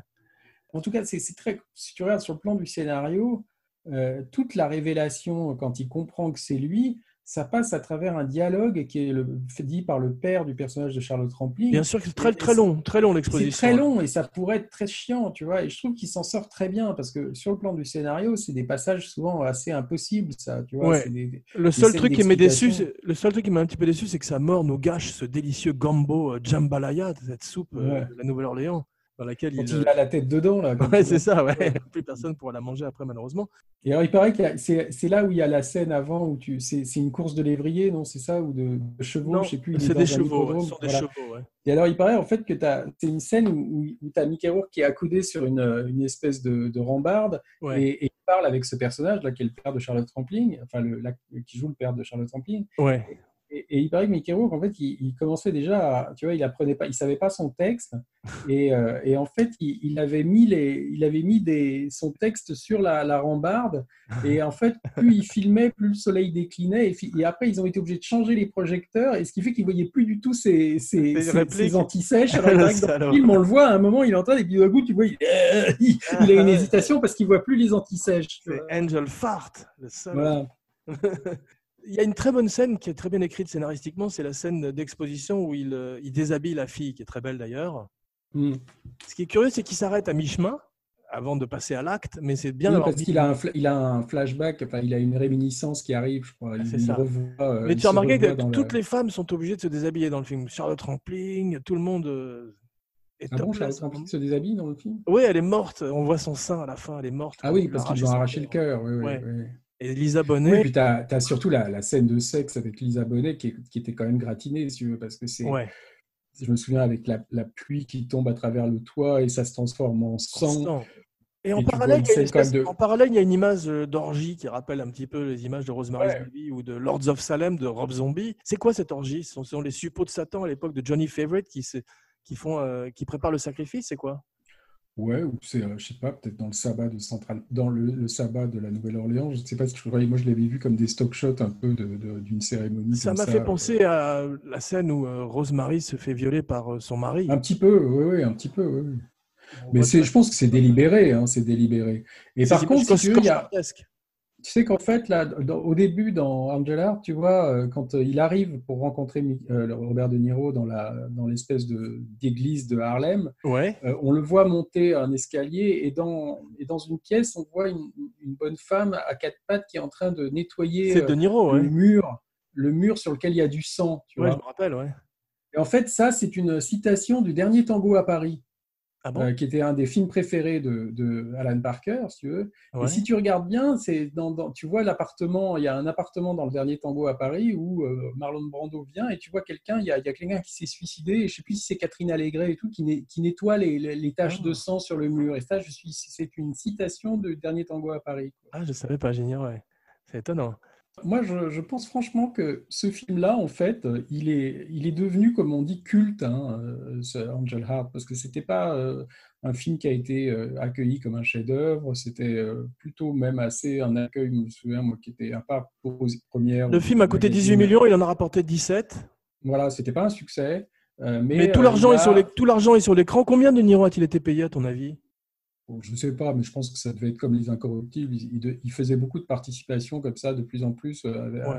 qui devait être... Et il paraît surtout qu'il était extrêmement chiant. C'est-à-dire que c'est, il a mis des, des, mois à se décider. Euh, euh, il, a dû le convaincre, l'amener dans les décors et tout. euh, il fallait que personne ne le regarde dans les yeux pendant le tournage. Enfin, et Parker, Parker, dit qu'il a laissé se, de... Parker dit qu'il l'a laissé se diriger tout seul parce qu'il était mal à l'aise à chaque fois qu'il était à côté de lui euh, pendant le tournage.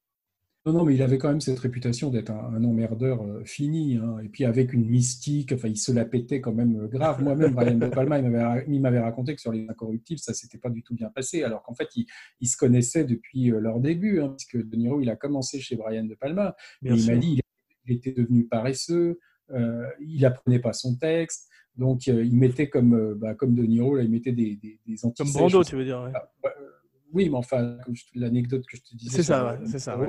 Ouais, ouais, donc, il, il, il, il, était. Donc, ça l'avait obligé, hein, il disait euh, de Palma que ça l'avait obligé, ça, à, à, renoncer au découpage qu'il avait prévu. Il voulait filmer tout en une seule prise. Il avait fallu qu'il mette un plan de coupe parce que De Niro, en fait, ne savait pas son texte et butait toujours sur les mêmes mots. Quoi. Ouais, voilà, ouais. Euh, c'est terrible, ça. Euh, il, il, a, De Niro a 44 ans. Rourke en a 35, les abonnés en J'ai vu que là, il y a, récemment, tu as Mickey Rourke, qui a, je crois, sur son Instagram, qui a dit qu'il voulait casser la gueule de Robert De Niro, qu'il allait lui éclater la figure si jamais il le croisait. Parce Pourquoi qu'en fait, il avait, il avait entendu dire que euh, Martin Scorsese voulait lui donner un rôle dans The Irishman à Mickey Rourke. Tu vois ah bon ouais. Et que c'était De Niro qui s'y était opposé farouchement en disant qu'il n'était pas question euh, qu'il fasse, refasse un film avec Mickey Rourke parce que visiblement il ne devait pas du tout l'aimer. Tu vois ah, euh, et l'autre, euh, l'autre qui était quand même un peu quand même maintenant sur la touche, tu vois, pas du ouais. tout apprécié et lui a dit que si jamais il le recroisait, il lui, il lui éclatait la figure. J'avais pas vu ça, c'est drôle ce qui se passe sur Instagram. Non, mais il paraît que c'était très tendu quand même entre eux. Mais je trouve que ça sert le film, tu vois. Enfin, oui, tu sens quand les... il se serre la main, il lui lâche pas la main. Tu sais, quand il dit voilà. on sent effectivement deux, deux boxeurs quoi, face à face. Parce qu'à l'époque, De Niro avait quand même une, une, une stature. Euh, c'était presque, même plus que Pacino. Hein, parce que Pacino est revenu en force vers la fin des années 80, début 90. Ouais. Mais à l'époque, De Niro, c'était quasiment le plus grand acteur du monde hein, dans les années ouais. 80. Mais j'adore tous ces grands acteurs qui d'un coup se retrouvent avec un plus jeune, entre guillemets, qui est la relève. Quand ouais. tu vois dans Carlitos Way, Sean Penn face à Pacino, ou même euh, ouais. Depp dans Donnie Brasco face à Pacino aussi, il, on mm. sent qu'il y a une excitation, une électricité de ces jeunes qui viennent voir leur maître, ou en tous les cas leur héros, tu vois. Et ça ouais. se sent vraiment à l'écran. Pour... Oui, ou John Voight et Tom Cruise dans Mission Impossible, où tu sens quand même que ces deux générations euh, presque en compétition. Quoi. Absolument. Il euh, y, y, y, a quand même de l'humour quand euh, Charlotte Rampling dit euh, parle en français avec euh, sa servante et elle demande, la servante demande, vous voulez les meilleures tasses, madame? Et elle regarde simplement Mickey Rourke et ça dégaine ouais, ouais. et elle dit non. elle lui donne pas les meilleures tasses. Et euh, il y a un autre non, truc qui est drôle, c'est quand elle... je, je autre chose qui est drôle, excuse-moi, autre chose qui est drôle, excuse-moi, c'est quand elle lui dit, vous parlez français, monsieur, monsieur Angel? Il dit, I'm from Brooklyn. Il lui répond. Ah. Donc il y a un peu d'humour. Et il est né le jour de la Saint-Valentin, comme Alan Parker. Ouais. Je sais pas pourquoi il avait fait ça. Il y a, parce qu'ils ont besoin de la date ils ont besoin de la date est répétée dans le film. Non, je me souviens plus pourquoi il avait fait. Bah, quand elle lui fait son, son chart, tu sais, quand elle essaie de lui tirer oui, les tarots, quand, les, les, quand elle, elle se, rend compte, astral, ouais. il se rend compte qu'il est né le même jour que Johnny Favorite. Ouais. elle commence à parler de, il commence à lui parler de Johnny Favorite. Mais je crois qu'il y a une photo qu'on voit de Johnny Favorite au tout début. Oui. Et je trouve qu'ils auraient pas dû la montrer parce qu'on reconnaît un peu Mickey Rourke. Ah, tu trouves maintenant c'est un autre type avec une moustache, puisqu'ils ont Moi, fait. j'avais l'impression que c'était lui qu'ils avaient. D'ailleurs, c'est une constante euh, dans les films de Mickey Rourke parce qu'il avait fait après Johnny Handsome, je crois, avec Walter Ouais. Hill, où il se faisait aussi, Mm. il jouait un type défiguré qui se faisait refaire le visage. Oui, mais qui devenait beau après avoir été défiguré, non C'est ça, il ouais, c'était, euh, exactement. Il lui avait refait la gueule pour. Oui, Ouais, mais il- oui. oui, bah, euh, moi, je pense que franchement, euh, c'était en tout cas un truc qui aurait pu être très casse-gueule. Ça aurait pu être un navet de, de première catégorie, Angel Art, tu vois, quand même, fait par. euh, par euh, enfin, si, imagine qu'ils veuillent le refaire aujourd'hui comme il faut. C'est pas impossible, hein, d'ailleurs, on n'est pas à l'abri de. Vu qu'ils refont les remakes systématiques. Là, tu sais qu'ils avaient fait- ils pourrait le faire en série télé, mais tu as des trucs comme Constantine, ou des trucs comme ça qui sont aussi des détectives. Non, de- mais ils ont. J'ai découvert qu'ils avaient refait l'échelle de Jacob aux États-Unis. On n'en a jamais parlé avec un Ah, acteur black complètement inconnu, euh, qui a été un énorme bide. Euh, mais tu te dis, euh, il n'y a aucune raison qu'ils ne refassent pas Angel Art euh, un jour. hein. Bien sûr. Mais je suis sûr que ce sera beaucoup plus aseptisé, euh, beaucoup moins explicite. euh, ou alors, euh, même en, en, télé, en série télé, tu ne peux pas faire. Mais, mais, mais je pense franchement que c'est tout à fait un film qui pourrait rem- remaker parce que le film n'avait pas tellement marché à l'époque. Ouais, c'est vrai, mais ce mélange de genres est, est vraiment risqué. Par exemple, il y en avait un qui Ah, l'avait c'est vraiment toujours- raté. C'est tou- c'est toujours compliqué le mélange des genres. C'est lui qui l'avait raté parce que c'était un switch euh, très très drastique au milieu du film. C'était euh, From Dusk Till Dawn de Ro- Rodriguez et Tarantino. Tu te rappelles de ce Ah film? non, mais ça, oui, oui, non, ça, j'aime pas. Qui commençait comme un polar et qui devenait un film de vampire. Et surtout, il y avait un truc très ridicule c'est Tarantino s'était rêvé en frère de George Clooney dans le film. Ah oui, oui, non, non, c'était gratiné ça. ouais. Mais tu te rappelles, à mi-chemin, on, à mi-chemin, on passait dans le, dans le, ça- de le- dans le sous Sam Raimi. C'était très Ah, raté. c'était affreux, ouais. ouais. C'était quoi, Robert Rodriguez qui avait fait ça Robert Rodriguez sur un scénario de Tarantino. J'aime bien Non, les, les- étoiles, les étoiles d'Astaroth dans le film. Ça m'a fait penser aussi à, À la neuvième porte, un peu. et à Rosemary's Baby, bien sûr. ouais. Oui, un peu. Hmm. Non, mais la- la- le thriller satanique, si tu veux, c'est, ça peut être la, le, le- le- ça peut donner une, une horrible daube, comme ça peut. Il y en a eu plein des films après comme ça. hein. Il y en a peu de mémorables. hein. Ouais, ouais, c'est sûr. Il y a un truc qui est bien, c'est qu'effectivement, ça fait appel aussi à toute une tradition de musique comme Robert Johnson, tu sais, le Crossroad, Mhm. le rendez-vous où tu vas euh, voir le diable pour lui vendre ton âme et avoir du talent ou en tous les cas du succès.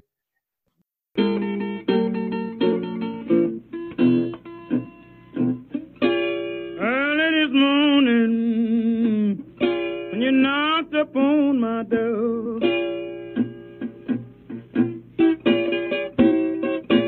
Early this morning, ooh, when you knocked upon my door. Parker en Oui, parle un peu d'avoir, d'avoir lié ça à la- une carrière d'artiste, c'est assez. euh, c'est comme Phantom of the Paradise, tu vois, Ouais, tous ces ouais. gars qui, qui, qui, qui vendent leur âme au diable pour avoir du succès. Il y a un peu ça aussi, quand même, dans le Mm. tra- la, la trajectoire de Johnny Favorite. Mais moi, ce que j'aime bien, là, c'est, je te dis, je crois que ça a été un des premiers, quand même, à faire ça, hein, de, de montrer un type qui, qui cherche un personnage qui s'avère être lui-même à la fin. Il n'y a pas tellement de, avant ça. J'ai pas le souvenir tellement qu'il y a eu de. Ce twist-là, ouais. ouais. Probablement peut-être. par euh, contre- Ouais, pardon, vas-y. Le twist de, de l'échelle de Jacob avec le gars qui est mort mais qui ne le sait pas, qui a donné le sixième sens et tout ça, ça, ça existait déjà. Tu vois, Carni- Carnival of Souls, je sais pas si tu connais. Oui, bien sûr, bien sûr, bien Euh, sûr. avec la fille qui a l'accident de voiture et qui, Ouais. qui déambule dans une sorte de no man's land et elle comprend finalement qu'elle est morte. Ou même, il y a Chabrol qui avait fait un film comme ça avec Sylvia Christel qui s'appelait euh, Alice ou la dernière fugue. Non. Alice ou la Non, non, je dernière je fugue. plaisante. Et, et c'était la même chose. C'était un personnage qui était mort et qui était dans une sorte de, de, de, de- de songe comme ça avant de mourir. rêverie. Tu vois. Mais ça, c'est un classique, euh, effectivement, ça, ça vient des Tales from the Crypt, ça vient de, des Twilight Zone, ça vient de toute cette. Alors qu'Angel Art, j'ai pas le souvenir qu'il y avait un truc où un gars à qui on demande de retrouver quelqu'un qui s'avère être lui-même à la fin. tu vois. C'est- Ouais, effectivement. Je- Et je- je te dis, Memento, c'est, c'est- je crois même qu'il l'a, quasiment déclaré, hein, que c'était une, une citation euh, C'est drôle. délibérée. Est-ce que c'est une chanson de Tom Waits dans le film quand il est à la Nouvelle-Orléans? Non, non, je, je sais plus. Non, non, je sais plus qui c'est la chanson.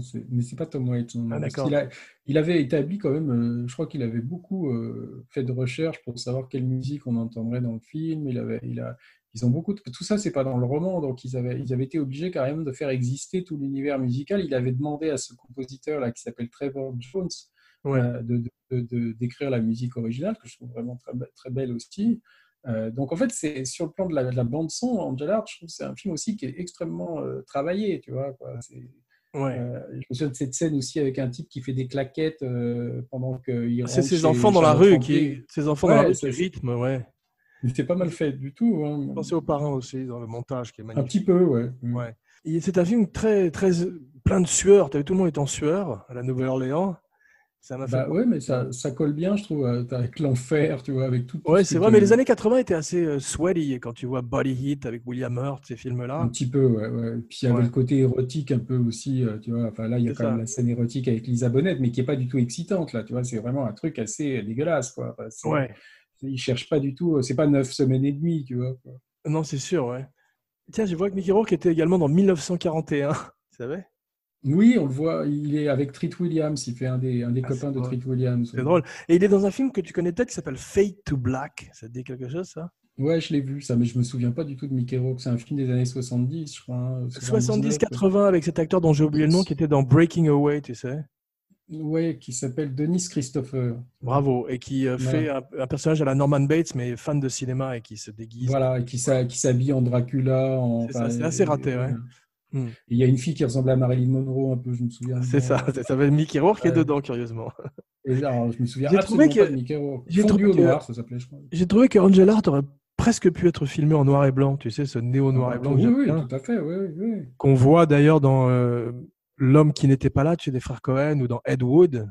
C'est nous. Non, non, mais ça aurait pu tout à fait être un film comme ça. Ça aurait peut-être euh, été too much, je sais pas, ils auraient peut-être fait trop rétro comme ça, tu vois. C'est possible, et puis surtout, euh, commercialement, c'est difficile comme proposition. Déjà que c'est un film très Parce que violent. Chinatown, tu vois, ils auraient pu le faire en noir et blanc aussi, mais je trouve que de l'avoir fait en couleur, en Panavision, euh, vrai. ça, a, ame- ça a amené une sensibilité 70 à un genre Ouais. qui. De vouloir refaire ce genre-là avec la même esthétique que les années 40, parce que là, ça aurait pu être un peu comme un film de Jacques Tourneur, tu aurais pu aussi Ouais. le faire de manière extrêmement euh, sous-entendue, sans montrer les choses directement, alors que Absolument, Parker, il- absolument, il, ouais. montre vraiment de façon extrêmement explicite euh, l'horreur. tu vois Ouais, ouais. tu aurais pu le faire à la, à la Jacques Tourneur, mais quelque part, ça aurait, je crois, été un peu daté. tu vois. C'est vrai, mais on sent le fétichisme d'un metteur en scène anglais pour euh, toute l'americana, tu vois, quand il filme les diners, quand il filme, tu vois, un petit peu d'ailleurs comme dans des pubs d'ailleurs, c'est très, c'est très léché, mais Mais moi, j'ai jamais vraiment trouvé que dans les films de Parker, en tout cas les films américains qu'il avait fait, j'ai jamais vraiment beaucoup senti justement ce que tu dis là, cette, cette, euh, Et que tu vois, quand, par exemple, quand euh, Johnny Favorite, anglais, quoi. quand Johnny Favorite est toute sweet font une espèce de casting pour trouver un jeune soldat, on Mm. passe sur un moment où qui est comme cette photo très célèbre du baiser, tu sais, de ce marin qui embrasse. Oui, oui, oui, Bah ça, ça fait un petit peu pub, tu sais, as l'impression quand même d'être dans un truc hein, très très très beau visuellement, mais effectivement, ça, ça, ça- ça aurait pu être pire. Ça- oui, mais je vois pas en quoi. euh, Je trouve qu'il il a réussi quand même à faire des films américains sans. Enfin, en tout cas, ces gars-là, que ce soit euh, Ridley Scott et tout ça, ils étaient des Anglais, mais ils ont fait des films américains où je trouve Ouais. pas qu'on sentait tellement qu'ils étaient britanniques. Euh, alors qu'on a peut-être plus vu après des gens comme Karel Rice, tu vois, ou qui gardaient quand même quelque chose un peu du cinéma anglais. Ouais. Mais, mais eux, je trouve qu'ils se sont très bien fondus dans le, dans le cinéma américain. Je sais pas comment on vieillit Fame euh, euh, et Midnight Express. Midnight Express, bah, malheureusement, avec le, le côté raciste, effectivement, mais Fame, c'est bien toujours ou pas?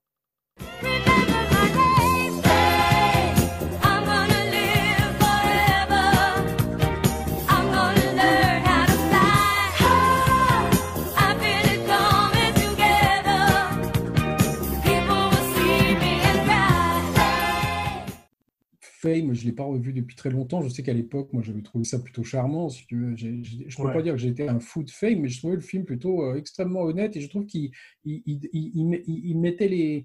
Enfin, en tout cas, il dépeignait comme ça les, les rêves de ces jeunes gens qui veulent faire du spectacle de manière assez touchante. Tu vois, c'était pas non plus un Rocky euh, euh, musical. C'est-à-dire, tu voyais Ouais. les déceptions, tu voyais Ouais, ceux qui allaient y arriver, qui allaient ça qui était bien, en tout cas, le, le regard sur les personnages était assez juste. Ouais. Euh, mais euh, Midnight Express, en fait, le problème, euh, enfin, s'il faut. C'est extrêmement efficace, Midnight Express. Si tu veux. Ouais. C'est- un film que tu. Pour un gars qui veut sortir de prison. Le truc, c'est qu'après, c'est- tout ce qu'on voit dans le film est quasiment faux, quoi. Tu vois, même. Ouais, euh, c'est tiré d'une vraie histoire hein, d'un gars qui s'appelle Billy Hayes. Euh, mais tout ce que tu, enfin, il, te raconte que c'est la première fois qu'il a été chopé en passant de la drogue, alors qu'en vérité c'était la quatrième fois. Euh, il a jamais tué personne en prison, Billy Hayes, tu vois, alors que là, je sais pas, il en Ouais. tue au moins, il tue, il tue deux gardiens, euh, il, a- il arrache la langue. Il arrache la langue de, de Rifki. Il s'est pas du tout évadé comme ça à la fin, tu vois. Enfin, tout est beau. C'était un scénario de Oliver Stone, c'est ça? Ouais, mais Oliver Stone, en fait, il s'est, il s'est basé sur le, sur le roman de, de, le livre de Billy ouais. Et il y a eu une polémique entre eux là récemment, au moment où Oliver Stone. Il veut lui péter la gueule aussi, comme De Niro. Non, avec- il vient, il vient de sortir son autobiographie, euh, Oliver Stone, Ouais. et que j'ai que j'ai lu, et il raconte euh, que euh, il a découvert récemment en fait que euh, euh, Billy Eyes avait menti sur plein de choses, euh, qu'il est outré, euh, tu vois, parce que du coup, bah, lui, euh, son scénario, euh, il a raconté des conneries. euh, Et en fait, Billy Eyes lui a répondu après euh, que euh, il racontait des, enfin, que c'est pas vrai, qu'il lui avait déjà dit à l'époque que, que tout était romancé, euh, qu'il n'avait pas pu euh, dire dans le livre que c'était la quatrième fois qu'il passait de la drogue parce que ça risquait quand même de le faire mettre en prison aux États-Unis, tu vois. Ouais, ouais. Euh, donc il avait quand même eu des avocats qui lui avaient conseillé ce qu'il fallait écrire, ce qu'il fallait pas écrire. ouais. Et euh, je crois même qu'il était bisexuel ou homosexuel, alors que dans le film on voit qu'il a une copine, tu vois. Ouais, ouais, ouais. Donc en fait, c'est pas du tout le même personnage, mais disons qu'il y a eu une passe d'armes entre eux, là, entre Billy Eyes et Oliver Stone. Assez... Mais Oliver Stone, en même temps, c'est ça qui lui a donné son ticket pour la célébrité, puisqu'il a eu vrai, un Oscar pour le. pour le- Mais revenons à Angel Heart. Un an avant, Lisa Bonet épouse Lenny Kravitz, avec qui elle écrit plusieurs chansons sur Let Love Rule. Et le show qu'elle fait avec Cosby, c'était A Different World en 87. is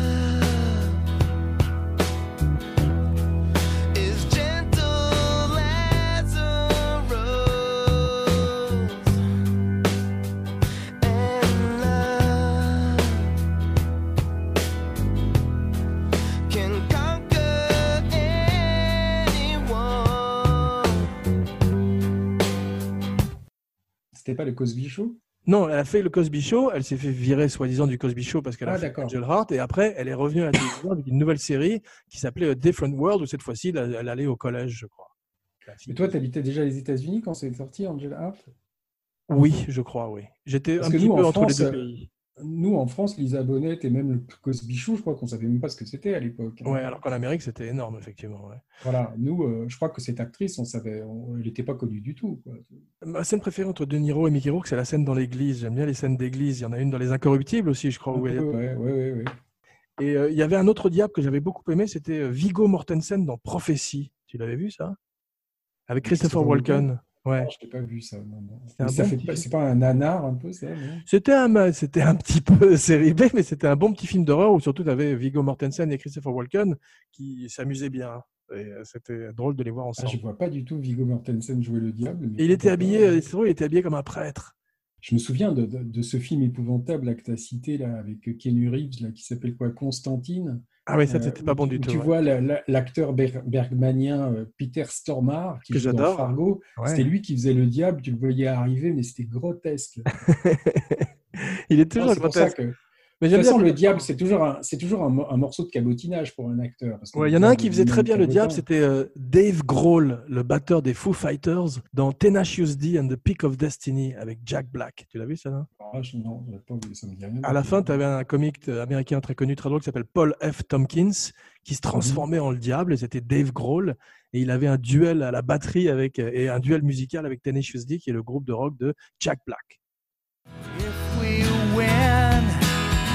Must take your sorry ass back to hell. And also, you will have to pay your rent.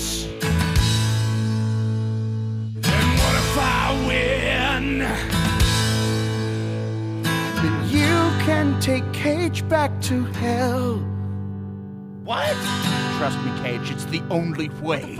What the fuck are you talking about? To be your little bitch. Non, mais en France, il y a, je te dis, c'est plus. Tu as quand même Daniel Auteuil dans un film de Josiane Balasco, je me souviens, qui s'appelait Ma vie est un enfer, qui jouait le diable, c'était quand même Croquis Miolet.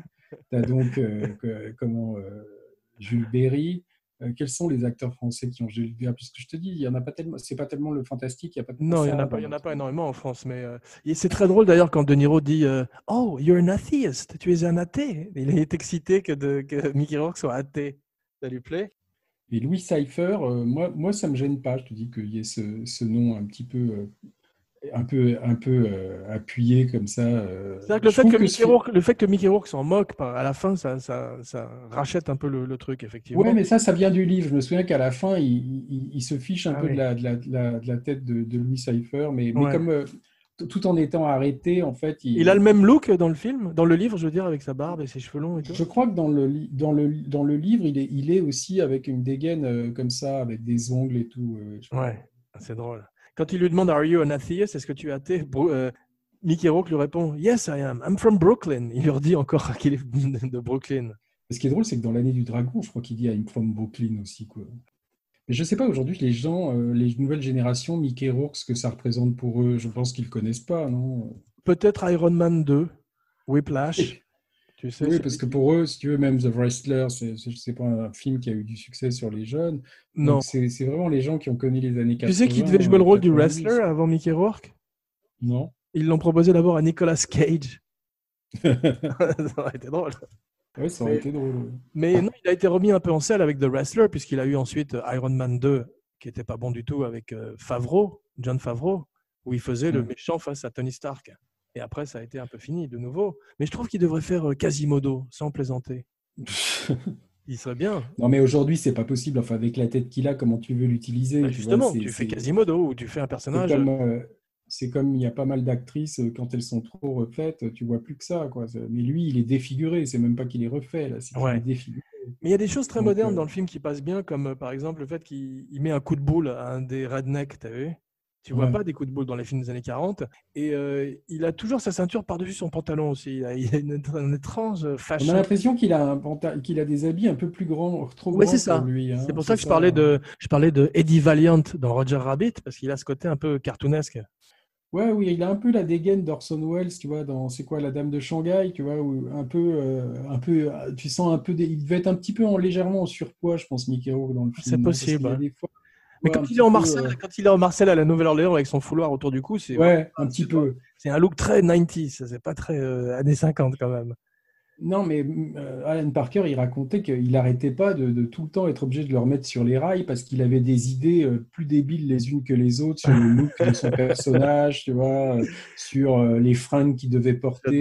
J'adore. quand les acteurs, j'adore quand les acteurs vont trop loin. Je crois que Gary Oldman avait fait le coup à Coppola sur Dracula où il était arrivé chauve avec le visage tout blanc comme Nosferatu et Coppola lui avait dit moi, Dracula, il y a quand même des trucs, je pense que ça doit pas être tout, à- ça doit être des anachronismes. Enfin, par moment, on a l'impression Ah oui. qu'il ressemble à un chanteur de rock ou, ou- ou que c'est quand il a ses petites lunettes noires, la ronde. ouais, ou Prince avant l'heure, tu vois. peu c'est vrai. mauve. Il y a- il y, a une séquence qui est très chère dans le film Angel Heart qui aurait tout à fait pu être euh, supprimée. C'est la séquence dans l'enclos des chevaux Ouais. Qui n'amène absolument rien. Moi, si je suis producteur, je- j'enlève directement cette séquence. Il y a, Non, il y a pas surtout mal de- la, Il y a pas mal de Il y a- cruauté animale, je trouve, aussi dans le film, entre les combats de coqs, les chiens, les trucs comme ça. C'est très présent dans le film. Oui, mais ça, ça va pas mal avec le vaudou et avec le, et avec le. le- J'espère qu'ils n'ont pas véritablement tué un poulet pour la cérémonie, mais on ne dirait pas, je crois.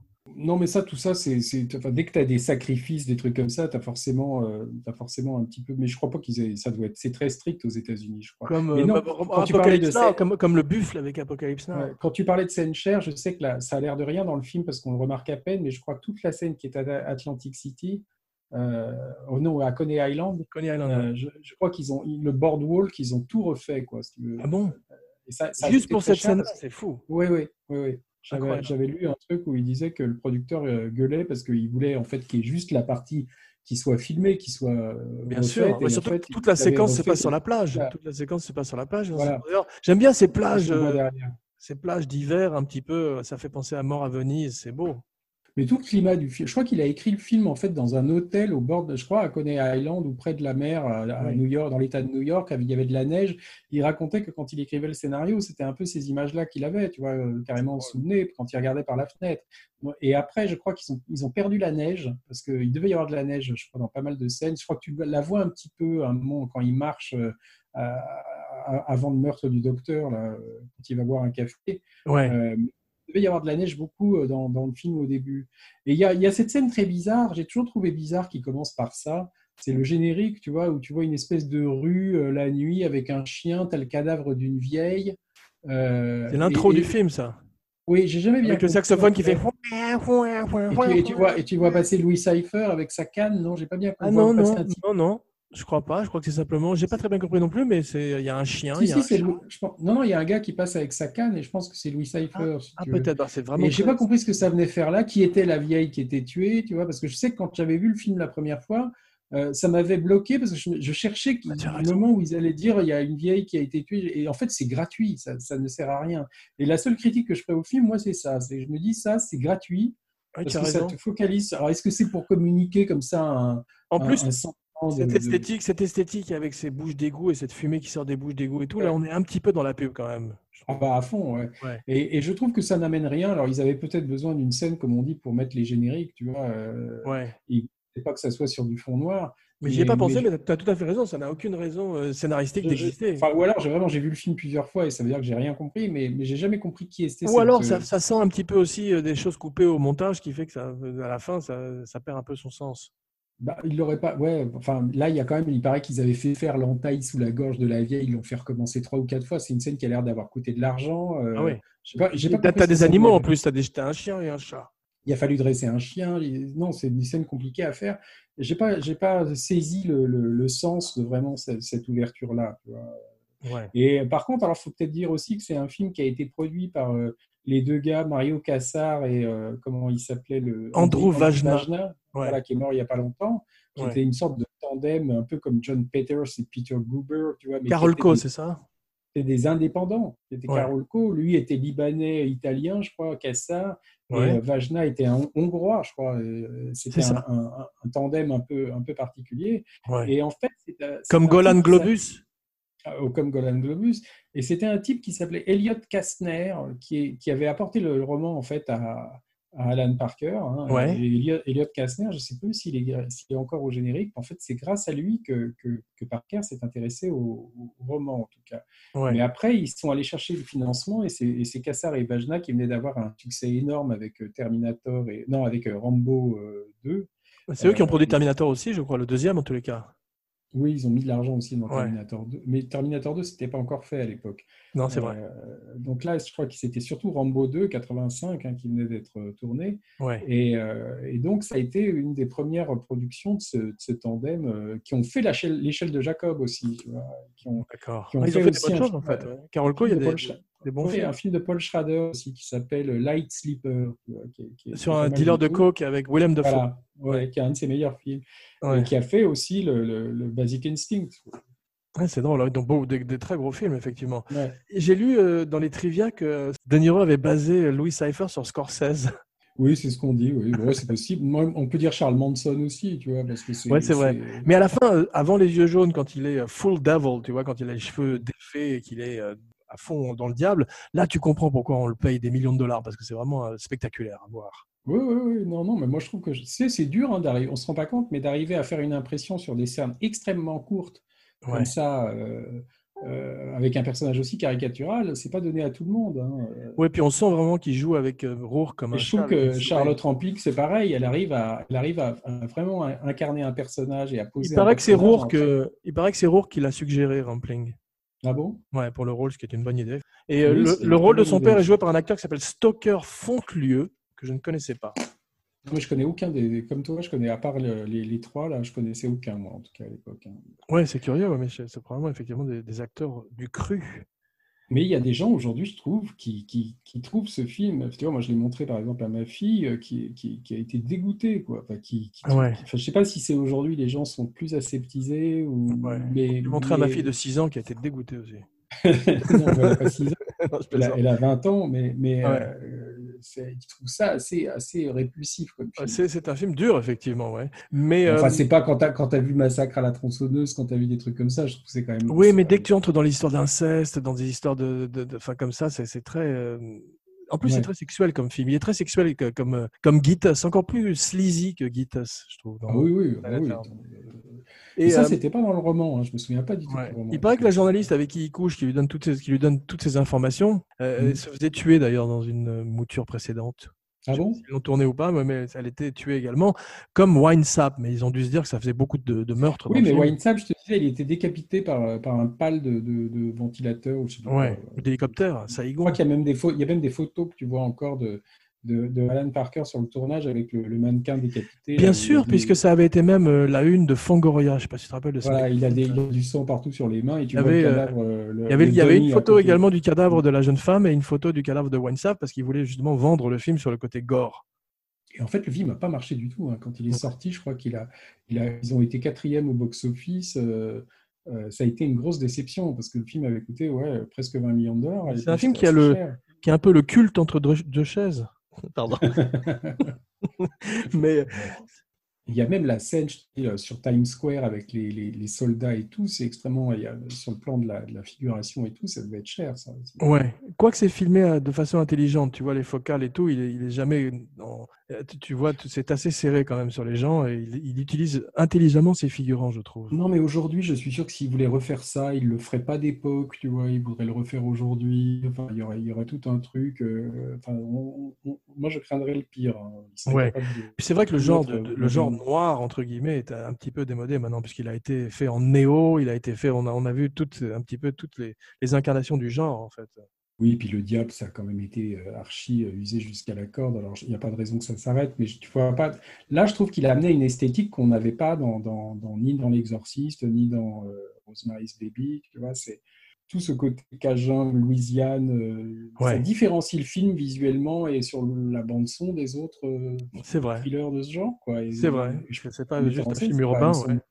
C'est quand même son boulot de, de pouvoir amener un film qui ressemble pas visuellement à tout ce qu'on a fait avant. Oui, je voudrais donner brièvement la recette du Twin Sisters cocktail que boit Tout Sweet.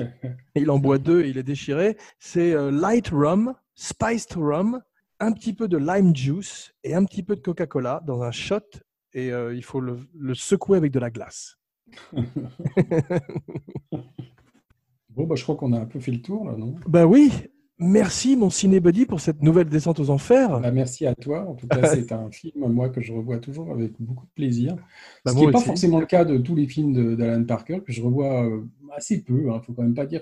Enfin, je ne suis pas un inconditionnel d'Alan Parker, mais je ne sais pas pourquoi. Je pense que c'est parce que c'est un genre qui me plaît. J'aime bien le mélange des genres. Moi, Je suis d'accord avec toi. j'ai une- pas vu Birdie, c'était bien Birdie?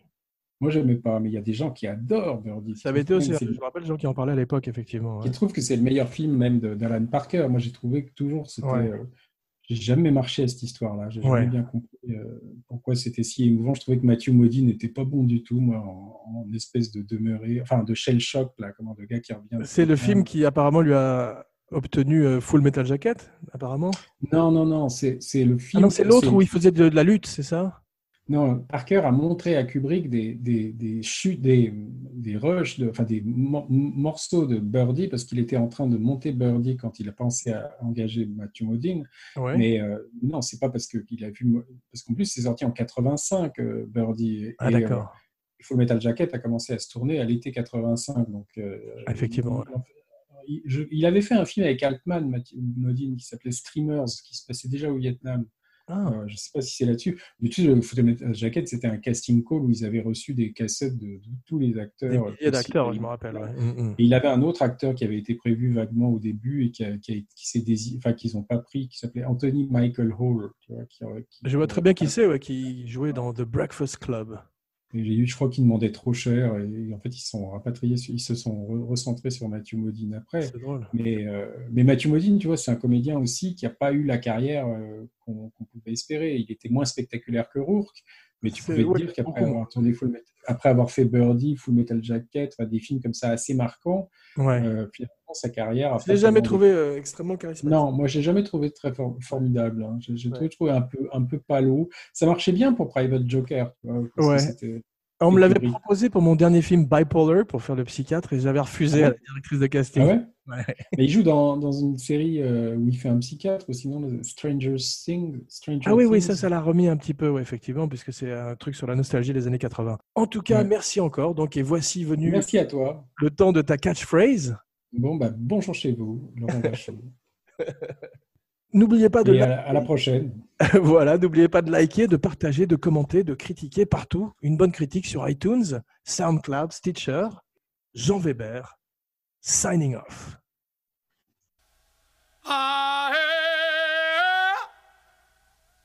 Heart of the devil. My man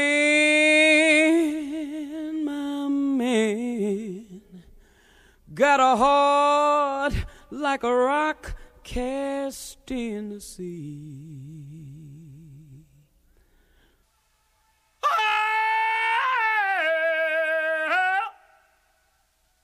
Out of the devil. My man, my man, got a heart like a rock cast in the sea.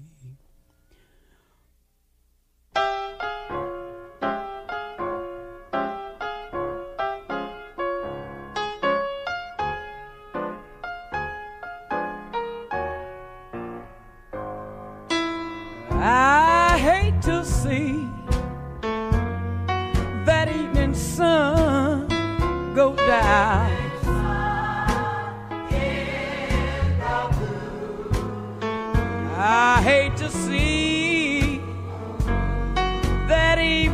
sun go down.